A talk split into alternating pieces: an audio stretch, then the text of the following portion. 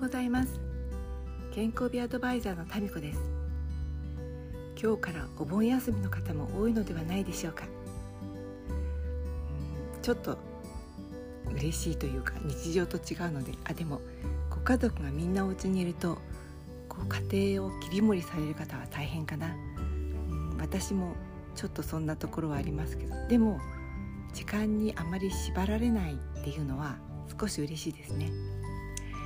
今朝は昨日の続きでもう一つ私がさすがと思ったことのお話しします。それはと40代の方のお話なんですね。でその方はうんと体をね鍛えるのにベストボディジャパンって私がよく出ている大会なんですけれどもそれに出るっておっしゃったんですね。おおすごいとか思ってで忙しい中もパーソナルトレーナーにね週2回通われてあもちろんそのちょっとお金かかるじゃないですか。それに時間も取られるでしょ。でそれで多分ご指導された食事制限っていうのかな。管理もすごいまめにきちんとされていてでもちろんちゃんとやるからあ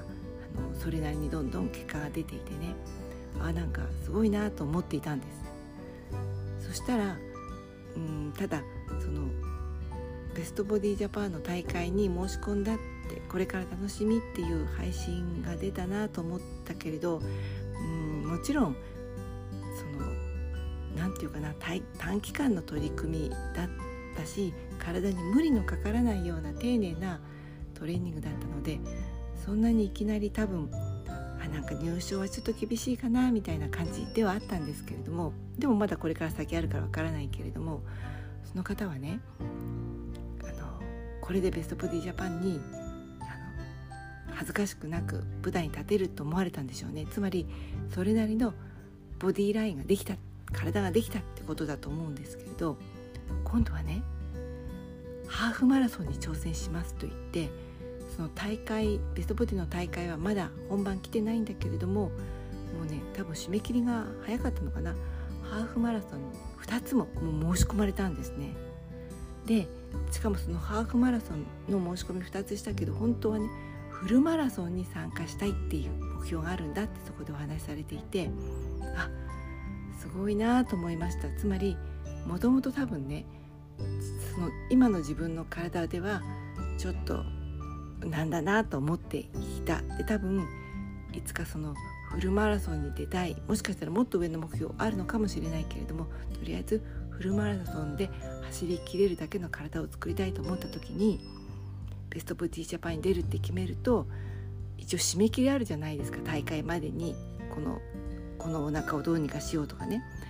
でそれに向かってトレーニングをされてでまあベストボディジャパンには出れるっていうふうになった時にあ今のこのトレーニングの状態だとハーフマラソンはね走りきれるかもしれないと思われて2つねあの秋と来年の頭と申し込まれてでも多分ねどこのフルマラソンに出たいかとか目標を決めてらっしゃると思うんですよね。そうやってこの自分の本当の目標に向かっていろんなものをねこのステップとして使われている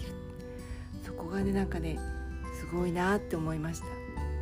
っぱ頭のいい方ってこう目標とかそういうなんか仕組みとか